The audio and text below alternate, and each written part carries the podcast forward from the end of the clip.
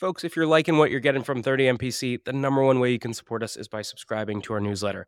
Every week, you only get two emails. On Monday, you get a content roll up of everything that dropped last week.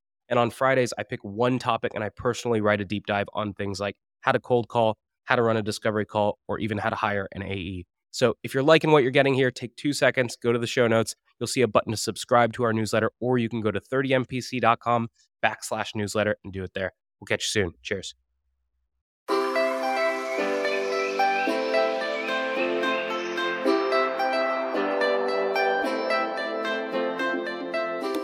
Good morning, everybody, and welcome to this episode of 30 Minutes to President's Club. My name is Armand Farrokh, and I'm here with my co host, Nick Cegelski. And today, round two, it's the one and only Mr. Kyle Asay. Nick, why should people listen?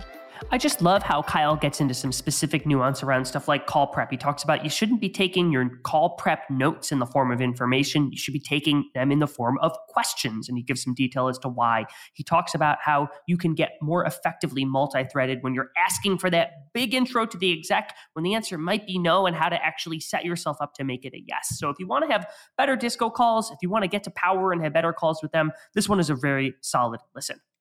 And folks, if you haven't looked at Kyle's background, he was a senior leader over at Qualtrics, which is an amazing sales org. He's currently an RVP at MongoDB. And so this guy's a total badass. And guess what? What he's also decided to do is he mentions a absolute must download executive summary email that you can send before a meeting with an executive. And so download in the show notes and a three, a two, a one. We're live. Today's tip to optimize your sales day is brought to you by Boomerang. If you get an email and the action required on that email is going to take you less than two minutes to do, do it on the spot. It's not worth adding it to your to do list, having to look at the item, remember what you need to do. That's going to take you more than two minutes anyway. So do it on the spot, get it off your plate. Now, we documented our best templates and tips to help you optimize your sales day with our friends at Boomerang, and you can get that documentation for free at the link in the show notes notes. Today's deal acceleration tip is brought to you by Demandbase. If you want to save a ton of time as a salesperson and be more relevant, I recommend you prioritize your prospecting by those prospects who are showing buyer intent. It'll keep you from making a bunch of noise and reaching out to folks who aren't in market, and instead you'll reach out to folks who are in market. Now, we built a bunch of templates to help you prioritize, accelerate, and win with Demandbase, and there is a link to those wonderful templates in today's show notes. This week's actionable prospecting tactic is from 6sense, who shows you the prospects who are most likely to buy so you can get more meetings with fewer activities.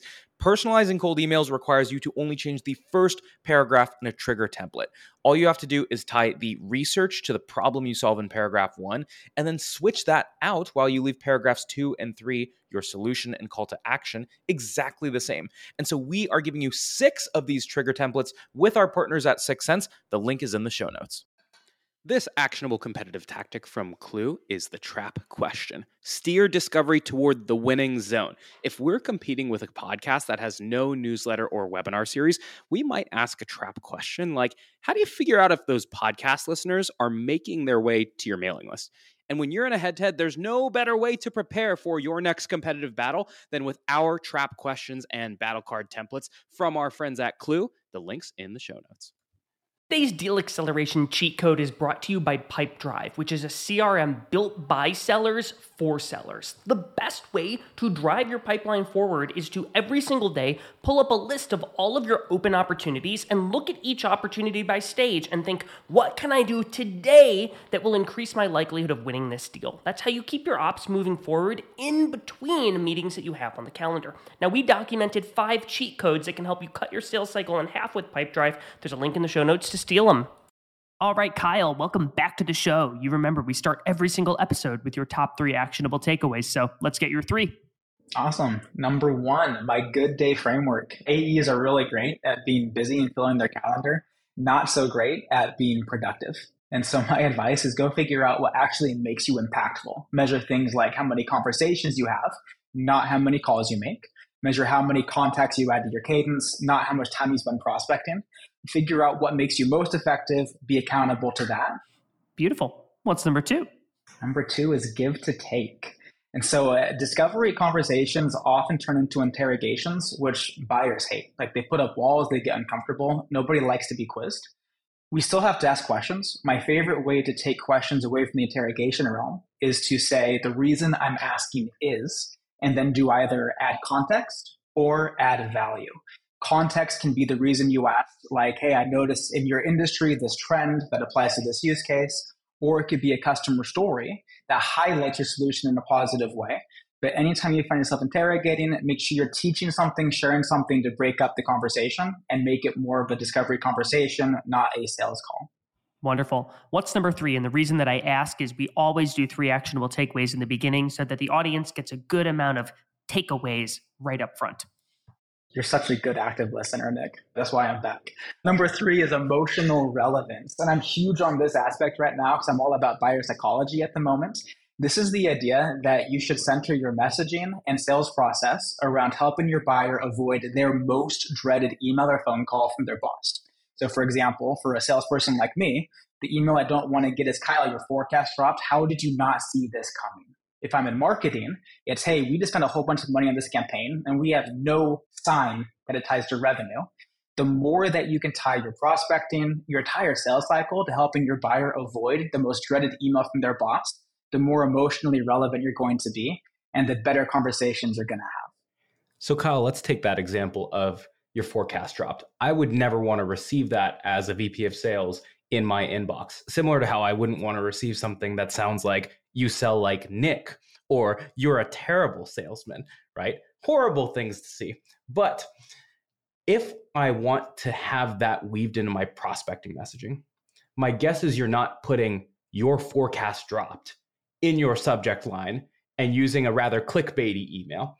So talk me through how do you weave that concept or that fear into prospecting messaging?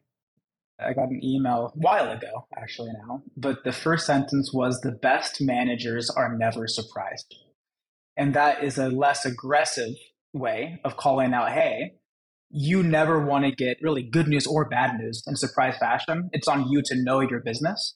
So they weaved in the concept of I never want to be surprised. I never want to get a bad email from my boss because I didn't see something coming. And then they tied it back to understanding my business, not through a bunch of spreadsheets, but through a single dashboard. And that resonated with me because they're right. I want to be a best manager. I aspire for that. I hate being surprised. So that was emotionally relevant for me. So one area that I've gotten tripped up as a seller is buyer in this scenario, they respond and they say, you know what, Kyle, you've given me some good food for thought probably worth a conversation. And you book some time and you get on a call. Can you talk about that pre call question planning that you're doing in that scenario? What actually goes into it? So, when I'm going into pre call planning, it goes back to the point of view I always want to have. What do they care about? What are they doing to accomplish what they care about? And then how can we possibly help them? Like I know for the typical for MongoDB, I have an idea of what the typical developer team works on. I know generally how they spend their time.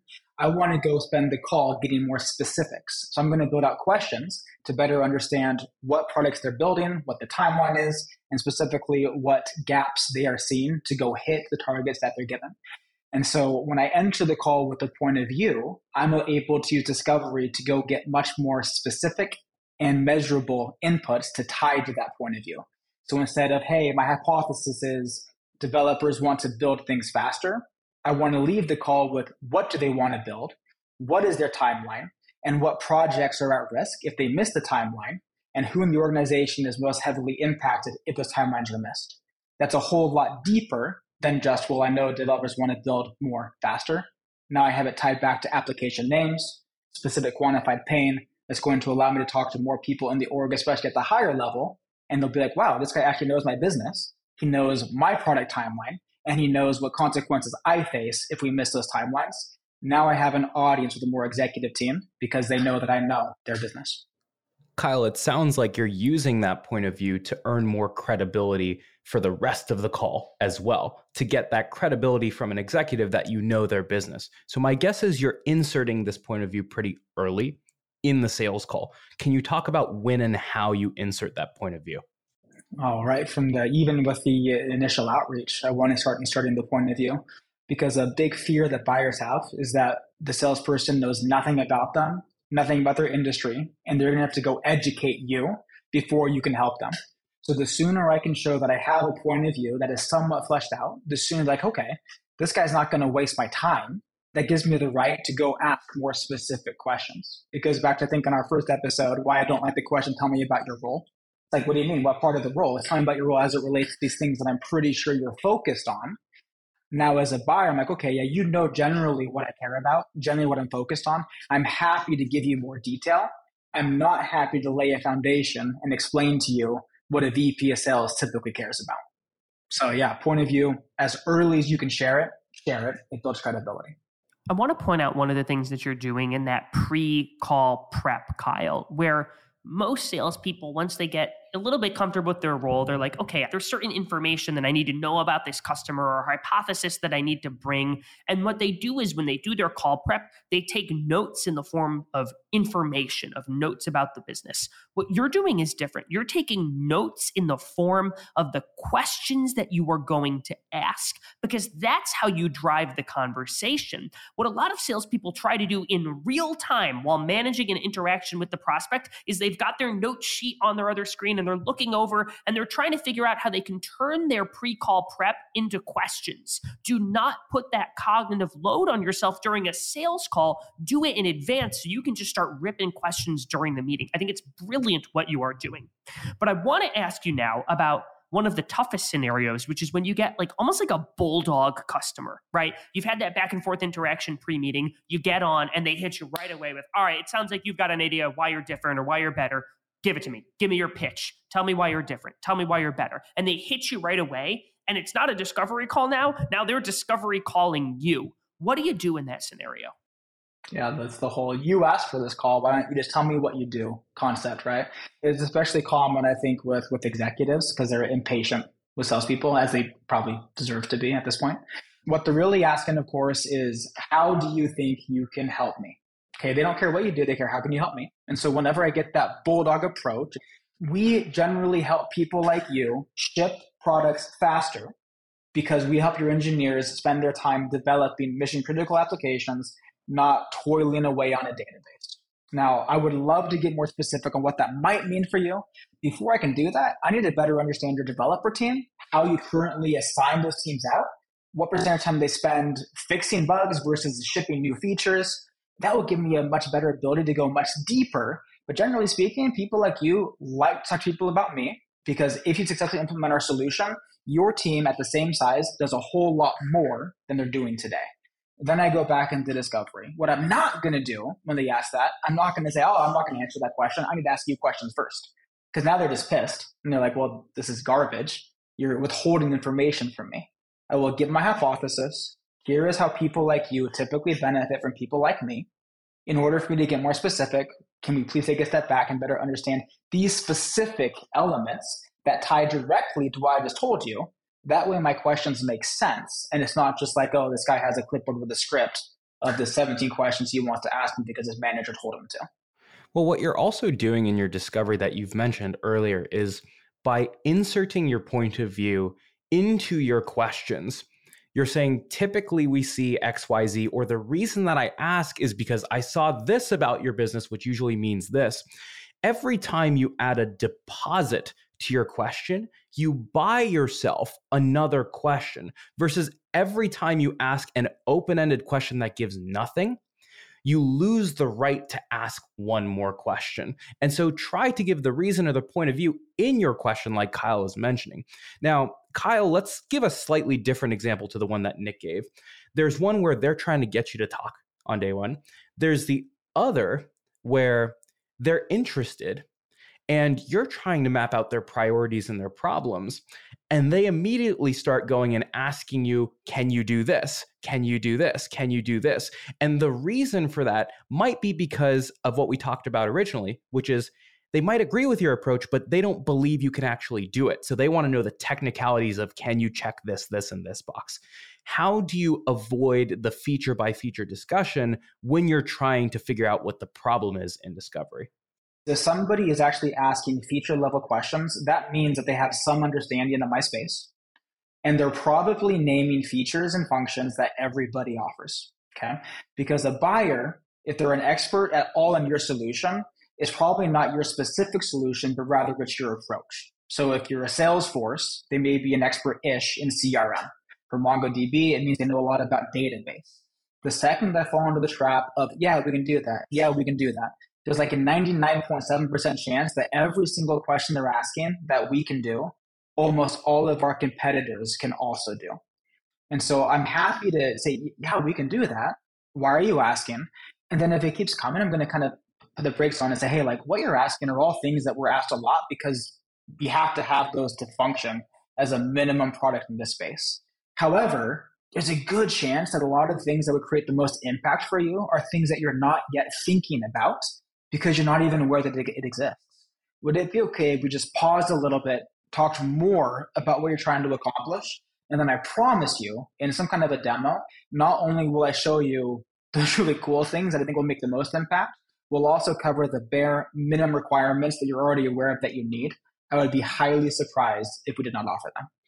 I'd be curious to understand more about how you're stacking the deck in your favor against competitors, because I get the sense you're in a pretty competitive space and you need to do things early to make sure that you set the cards in, in your favor in the deal. Is there anything special you feel like you do, Kyle? Emotional relevance goes back to one of my first tips. I know when I'm going into a deal cycle, I know for the most significant stakeholders what their biggest concerns are for their role and I'm making sure that we're tying our solution to optimize outcomes to get them away from that. And then I'm not trying to go have like 17 big bullet points to go drive it home. I'm trying to anchor on two to three unique things that we do better than anybody else that tie back to what they care about most. If I do that, then they're going to remember that. And even if my competitors do it just as well, they may not tie it back as emotionally. And so the human mind is biased. And in this case, they're going to favorably remember my presentation over the competitors because of the emotional connection. And they're going to infer because of that that our approach is superior to the competition. That's the only thing I'm trying to do. What do they most want to avoid? What is the biggest thing that cannot happen to them? How does my solution help them avoid that? And how do I make sure that after every call they're thinking, wow, this solution is going to help me avoid this terrible outcome?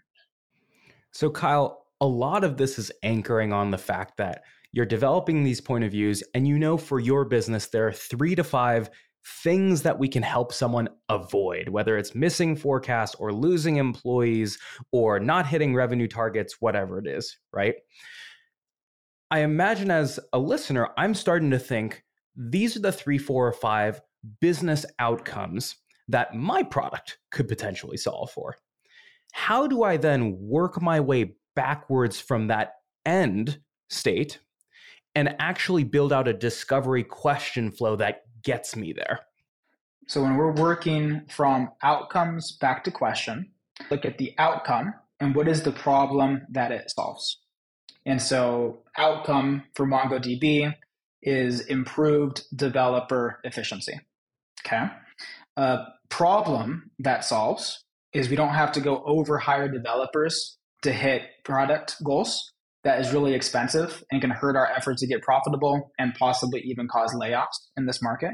And so, a question I could ask them is how are you currently prioritizing developer resources, knowing that you can't accomplish everything on the roadmap? So now I begin to understand okay, here's where they're choosing to cut back. And I'm going to go a layer deeper. If you had 30% more capacity, what else could you take on? What would that impact be? What happens if the only way you can hit those milestones is by hiring more developers? Oh, well, we can't hire more developers. Now I'm going down this line of question to understand okay, now if we bring in MongoDB and make it 30% more efficient, I now know what applications they would build, what features they would build, how it impacts customers, who in the org would most be excited about those, and how I can actually go build out a value case based on all of those inputs. I want to ask you about as you get a little bit deeper into the sales process. One of the things that I am hearing more and more and more is the criticality, if that's a word, of multi threading and getting engaged with other stakeholders. And I remember you had something interesting on LinkedIn recently about how to present that ask when you're saying, Hey, can you please get me with the CTO? Can you talk about what a seller should do when they're asking for the intro to the exec? Yeah, this is a common misconception that sellers make because they think, oh, I'm just asking for an intro. That's not hard. I'm asking for a quick email. But you're actually asking your buyer to bet their credibility on you. Like if they go introduce you to their CTO and then you waste their time, they're probably going to get a nasty slack from the CTO's EA. Why did you schedule that call? That was a huge waste of time. And so you're not asking for time, you're asking them to bet their credibility. And so you need to make sure that you're overcoming that objection by mitigating their concern. And so, one way is throughout the entire sales process, build their confidence by always adding value when you meet with them. If you're constantly making withdrawals, they view you as someone that makes withdrawals. They don't want you to meet with the CTO and do a bunch of withdrawals, right? As you make deposits, they start to buy into how you sell. The next step is make sure that you have a valid reason to meet with the executive. It's not just, hey, my manager says I got to get higher in the account. Can you like bring in your CFO or something? Like that doesn't work. That's not valid. That's completely selfish and uh, seller beneficial, not buyer beneficial.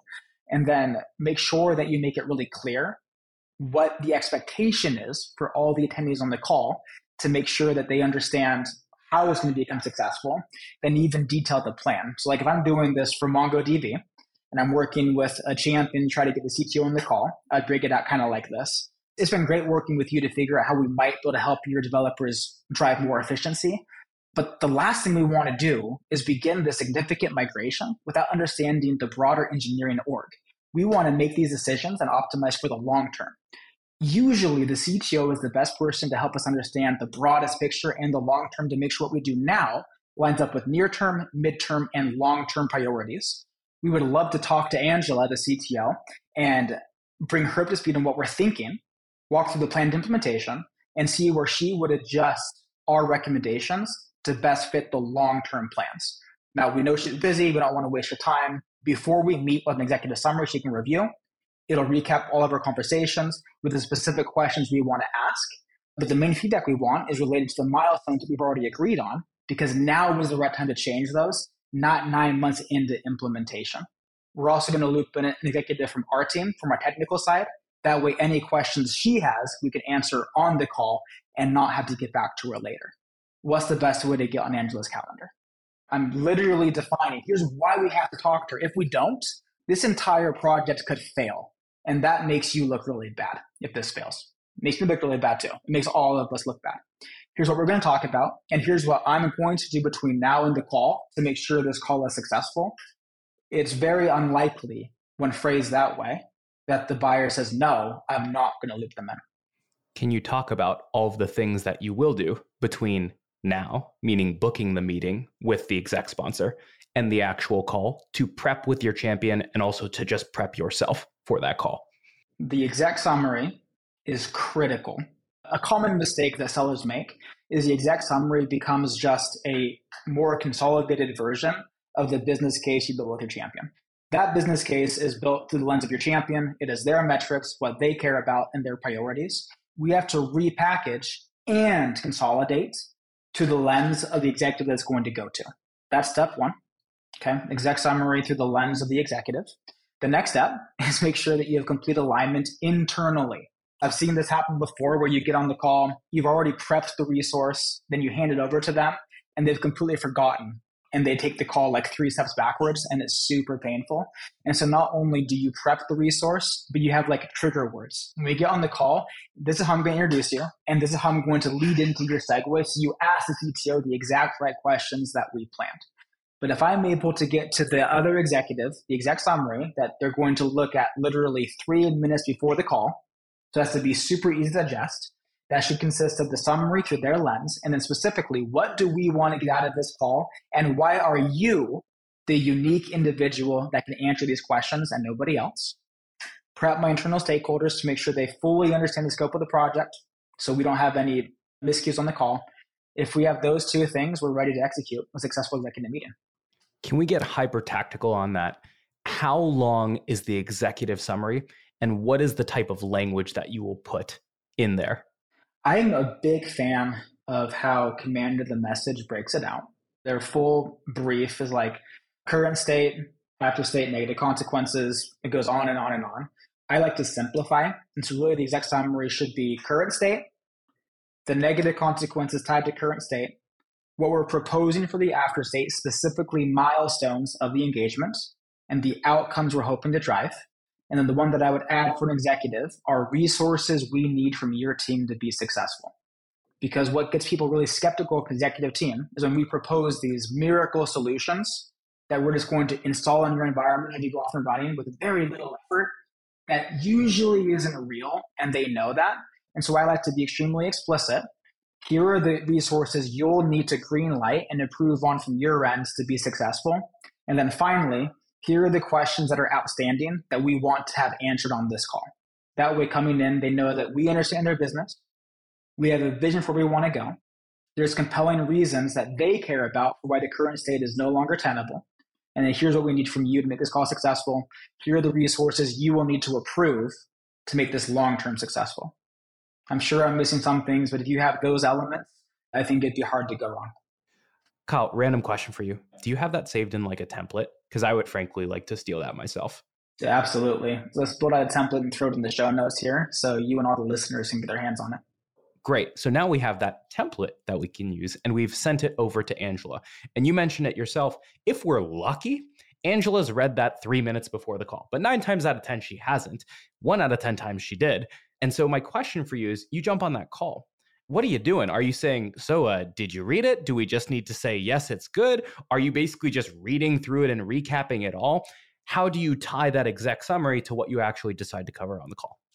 You don't want to start the call off by making them feel in any way like they failed or that you're a nuisance. And so I'll usually just call out the reality, say, hey, Angela, we sent over the exec summary. If you're anything like me, you haven't looked at it yet because you're running back to back would you rather take five minutes and review it right now or have us walk you through it live on the call? And then if she's like, actually, I read it all the way, I'm like, that's a, no wonder you're the CTO. That's incredible, right? Before we dive in, what's stuck at you? What questions do you have? And then I'll go into my general talk track, which is going to be primarily around are the negative consequences we highlighted here actually priorities for you? I'm not going to spend a lot of time recapping the current state. That's actually painful for me when we're like seven calls in. And for the seventh time, we're recapping the current state, know what that is. That's validated. But I do want to confirm the negative consequences. And so when I'm looking at the negative consequences, it's going to be the reason why I'm asking if these are highly relevant to you is no company is ever solving anything that isn't a top three priority. If these negative consequences are not urgent and painful for you, then we're either not the right solution or we're tying our solution to the wrong negative consequences. Help me understand that you would rank these. So I'm giving that context and I'm being real. Like I don't want to go solve C level problems for them, right? And then once they validate those, that they validated that our proposed solution would work, looking at what we'd require from your end to be successful are these resources that you could theoretically deploy if you chose to move forward. That's a yes or no question. If it's no, understand the timing, why that's the case. If it's yes, fantastic. If we're moving through that conversation we validated that the negative consequences are priorities to solve, the proposed solution does seem to fit the bill, and they have resources to apply, it'd be well, we've spent the last three months working closely with Mark, Charles, and Stephanie on the solution. Now you've seen the solution. Is there anything else you to understand from our end prior to us working with your team to finalize the financial aspects of this? Well, Kyle, what you're doing is everything that you've talked about today is all in the vein of you're building up to this big exec meeting where you don't want to be a nuisance. And the way that you are not a nuisance is you're actually using what you learned in discovery to tell someone about their business and what you've learned in talking to their team. And so there are a couple things that I want to call out that Kyle did that were very astute, which is upfront, if someone has read the memo or the exec summary, the first thing you're doing is you're saying, hey, let's pause, right? You're an executive. You probably already have some questions on that. Why don't you take the mic up front? And you're actually saying, look, I'm not going to recap the entire executive summary you just read. You probably have questions after some pretty big statements were made in that. And you're giving them the pen so that they can take control of the meeting, which is what a lot of executives want to do. And then from there, you're saying, this is the hypothesis I've already formulated all I'm asking you to do is to help us tweak and prioritize which of these should be top or bottom of the list. The last one that I'd like to ask about as our final question is there was one other thing that you were doing that was really smart in that executive briefer email, and it was talking about the resources that you needed to call on from their team. right? And the reason that you're doing that is because they will get skeptical if you just say this is going to be a snap of the fingers and then all of a sudden you have 30% more efficiency. One of the scary things that happens earlier in the deal cycle, especially with newer technology, is either a technical buyer or even a champion will think that the outcome is good to your point, but they won't believe it and they won't say anything about it. And then you get the email that's, hey, this isn't a priority right now. How else earlier in your deal cycle are you unpacking the unspoken objection or the potential fear that this could be good, but I don't quite believe it's true? Yeah. Early in my sales career, I would try to run away from any unspoken risk, hoping that if I ignored it, the buyer would too. And then I just lost a ton of deals because the risk popped up at the end anyway. It wasn't resolved. And so one of my jobs as a seller, proactively help buyers understand what could go wrong and help them address to mitigate that risk. And so I'm really thinking through the entire process. I'm selling through the value realization of the deal, not the contract signature. All of my language is around how they're going to experience value, how they're going to recognize that. But then it's also, hey, we've implemented this quite a few times. It's gone great most of the time. It's gone poorly some other times. Here's why it goes poorly. Here are the resources that we need access to to make sure it doesn't go poorly. I'm proactively coaching them to understand what needs to happen to ensure that it rolls out effectively because I've seen both the good and the bad from my side. Everybody at this point has been burned by buying something that didn't work as it was supposed to. Every seller has lost a deal because at the last minute they realized they needed a resource they didn't have. I have found it's much better to bring up early and often, hey, for this to work, here's what you're going to have to bring to the table from a resource standpoint. Here are the risks we need to mitigate together and not run away from it. Boom. Beautiful. Kyle, unfortunately, we're running out of time. And so we got to move to the last question. And the last question is this We've talked about a lot of really great things salespeople should be doing. Now we got to ask you about a shouldn't. And so the last question is What's one bad habit you see a lot of salespeople exhibiting that you think they need to break because it hurts them more than it helps? Salespeople need to avoid the whirlwind. The whirlwind are the Slacks, the emails, the texts, the notifications. LinkedIn, unless you're reading my post and liking it, then you're allowed to do it but really like all those things that pop up that distract us from the critical functions of pipeline generation, pipeline health, and personal development. Postpone it, scrap it, avoid it. Tells people are great at being busy, not being great at being productive. Be ruthless with your time and prioritize nonstop. Otherwise, you will settle into mediocre time management and mediocre results. Beautiful. Kyle, thank you for joining us. Everybody, stick around for a 60 second recap coming up soon. Your ZoomInfo actionable insight tactic is called Jane's Moving Up. Why? Because that's the email subject line you'll use when you get a real time notice that your prospect Jane just got promoted. From there, in the email, explain how ZoomInfo helps rising sales leaders win their first 90 days on the job by highlighting coaching opportunities or supporting a team wide prospecting push. And you can try out this trigger based email template for prospect promotion and four other scenarios inspired by ZoomInfo's go to market plays. Link in the show notes. Today's tactic to triple your connect rate is brought to you by RocketReach, who provides data that lets you reach out to the right person at the right account at the right time.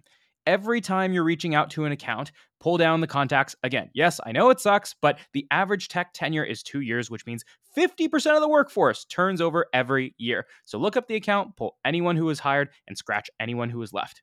And one way you can pull verified and accurate data is with RocketReach. So if you like this, check out their toolkit on eight ways to triple your cold call connects in the show notes. Here's my secret to being a sales superhuman it's auto reminders for everything. If I expect any reply from a prospect, I press Command H, and Superhuman pops it right back into my inbox if I don't get a reply in two days. That means if you handle an objection, if you suggest times for a meeting, or if you ask for cuts back on red lines, always create a two day reminder task and assume they will not reply. So if you want to follow up on time every time, you can get a free month of Superhuman by checking it out in the show notes. Your top four takeaways from this episode with Kyle Asay include number one, Structure your pre call prep in form of questions you need to ask to validate the point of view that you've developed in your pre call research.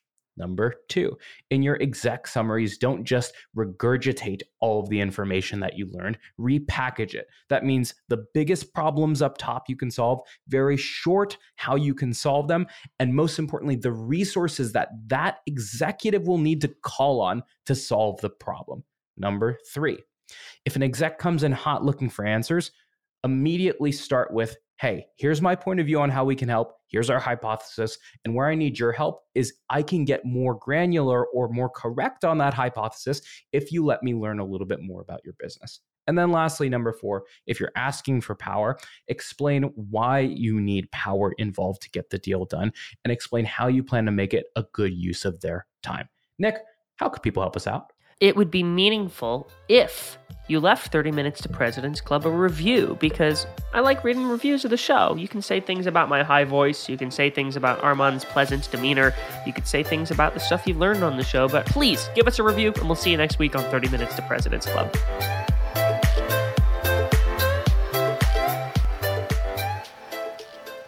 Today's deal acceleration tip is brought to you by Demandbase. If you want to save a ton of time as a salesperson and be more relevant, I recommend you prioritize your prospecting by those prospects who are showing buyer intent. It'll keep you from making a bunch of noise and reaching out to folks who aren't in market, and instead you'll reach out to folks who are in market. Now, we built a bunch of templates to help you prioritize, accelerate, and win with Demandbase, and there is a link to those wonderful templates in today's show notes. This week's actionable prospecting tactic is from 6sense, who shows you the prospects who are most likely to buy so you can get more meetings with fewer activities. Personalizing cold emails requires you to only change the first paragraph in a trigger template.